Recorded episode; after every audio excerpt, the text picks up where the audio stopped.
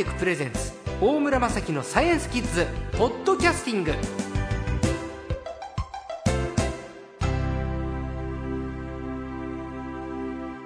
今回のサイエンスコーチは略して最高は近畿大学教授の鈴木隆弘さんです。こんにちは。あ、こんにちは。近畿大学の鈴木です。よろしくお願いします。近畿ってことは関西からわざわざ。あ、そうですよ。ありがとうあのキャンパスはあの和歌山県にあるんですけど、へええー、1959年に愛知県でお生まれになって現在近畿大学生物理工学部教授。はい、農学博士でいらっしゃると。はい、ええ。農学。ええ。農業。そうですね。はい。ええ。あのちょっとこう生物理工学部っていうとあまり馴染みがないかもしれませんけど、あのまあ生物の機能をまあ産業に利用するっていうことで、あのまあいろんな工学系のこととか、そのあの理化学系のね理科系のこととか、いろんなこう技術をあの持ち寄って、それで新しい技術を生み出す、まあそういう学部ですね。そしてさつまいもあるいはじゃがいも、はい芋から燃料ができるよってお話なんですよ今日は。そうですね。ええ。あの、まあ芋というとね、あの非常にこう今もちょうどそのね、さつまいもの美味しい季節食べるですけど食べるですよ もうはい焼くええそうですね。揚げるええ芋掘りの季節ですね。はいええですけどこれが実はあのすごくいい燃料になるんですね。へえ。よくねサトウキビが燃料になるよっていうのは聞きますけどそうですね。はいい。芋はおならにしかならないと思ってましたけどええまさにそのおならがいい燃料なんですね。あガスだから？ええあのおならの中にはね、あのメタンガスって言って、はいあのこれはあの天然ガスと同じ成分で、しかもあの都市ガスと同じ成分ですよ。これがあの入ってるんですね。えちょっと待って待ってえそれよく冗談で言うけどそれ本当なんですか？あ本当の話ですよ。ええ火がつくんですか？えあのきちんと火はつきますね。であのしかもそれを生成すればまさにあのいあの家庭で使ってるガスと同じガスなんですよ。僕らはそういうものを出してるんですねそうです。えお腹の中にいるそのメタン細菌っていう微生物が、はいあの作ってくれるんですね。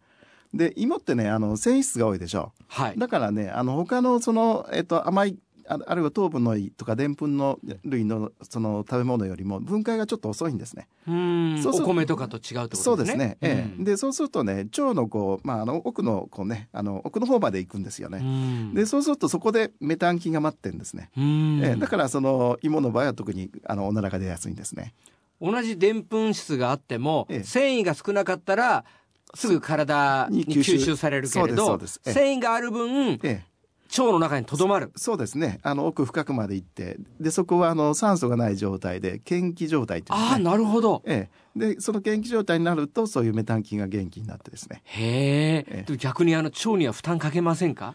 あそれは大丈夫ですね、えへええ、あのむしろこう繊維質が多いんでその、ね、腸の働きをあの、まあ、よくしてもうしてくれるんで。あじゃあ万事 OK お芋は体に良い。あいいですよ、えへええ、それは間違いないですね。あポリフェノールもありますし、はあはい、含まれてますし。へえそれで、まあ、ガスも排出するということ。で、まあ、これは人体に関してなんですけれど、はい。まあ、これは科学の力で今芋からエネルギーができる。そうですね、はい。ええ。あのまあ、そういうふうにもともとはすごく芋はそのエネルギーに変換しやすい、はい。特にメタンガスには変換しやすいんで、はい。これをその、まあ、メタンを作る菌をたくさん培養して、でそこにねあのい大量に作った芋をこうあの投入するんですね、で基本的にはね温めるだけでねあのガスがどんどん出てくるんですよ。芋と菌を結婚させるんですか、そうですそうです、はい。ええ。タンクの中でですね、はい。あのまあ、水を入れてで芋を入れて菌を入れればあとは温めるだけで、それでガスが出てくるんですね。でへえ。菌っていうのは何ですか？ああのあその菌っていうのはあのメタンメタン細菌であすね。細菌ね。えじゃあ本来のお芋と、ええ。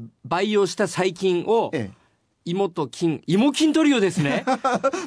そうです。あ ええまさに。でそれで培養するとええ、メタンガスがどんどん出てきます。ええ、で、あのーただまあ、えっと、その生物の発酵ではメタンを 100%, 100メタンっていうわけじゃなくて、えあの半分ぐらいは二酸化炭素が含まれています。うんええで他にも微量ですけどあの他の不純物も入ってるんで、はいまあ、それを取り除いてあげるともう綺麗なメタンになってでこのメタンはあの一般の家庭でガス管から出てくるあのコンロで燃やすあのガスとほとんど一緒ですね。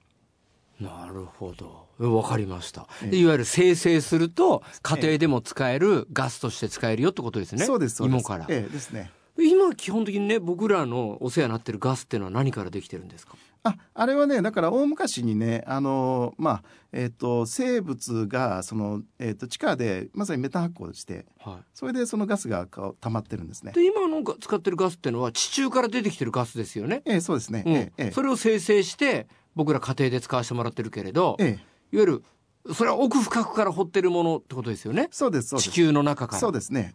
であの地球の中でその長い間かけてあのまさに酸素がないところで、はいゆっくりとこう研気発酵が進んだんですね。ええで、まあ、熟成されて、はいええでそれでその、えー、とガスの濃度が高くなってで実際にはねあの地中の中でもあの二酸化炭素がちょっと含まれてるんではい。であの天然ガスを掘ってるところはそれを分離しておでーその生成したガスをその日本は輸入してんですね。で家庭で使ってる。そうですそうです。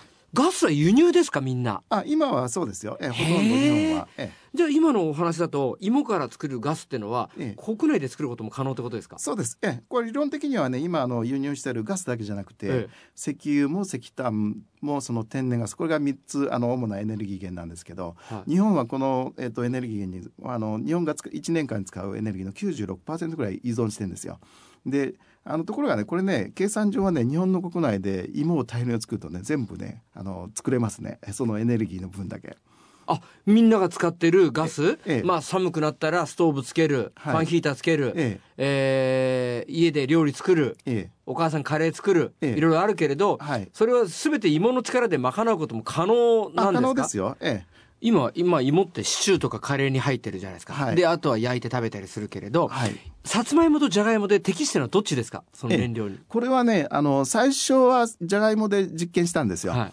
ただねあの、えっと大量に栽培しやすいかどうかっていうのが一番重要で、はい。であのいろいろやってみるとじゃがいもはちょっとあの連作障害とかね、はい。あのそれからあのじゃがいもの方が水分が多いんで固形分がちょっと少ないんですね。はい。であの固形分をたくさん作らないといけないってことで、最終的にはあのさつまいもの方が適してるってこと分かりましたね。北海道と鹿児島が戦って鹿児島が勝ったような感じですかね。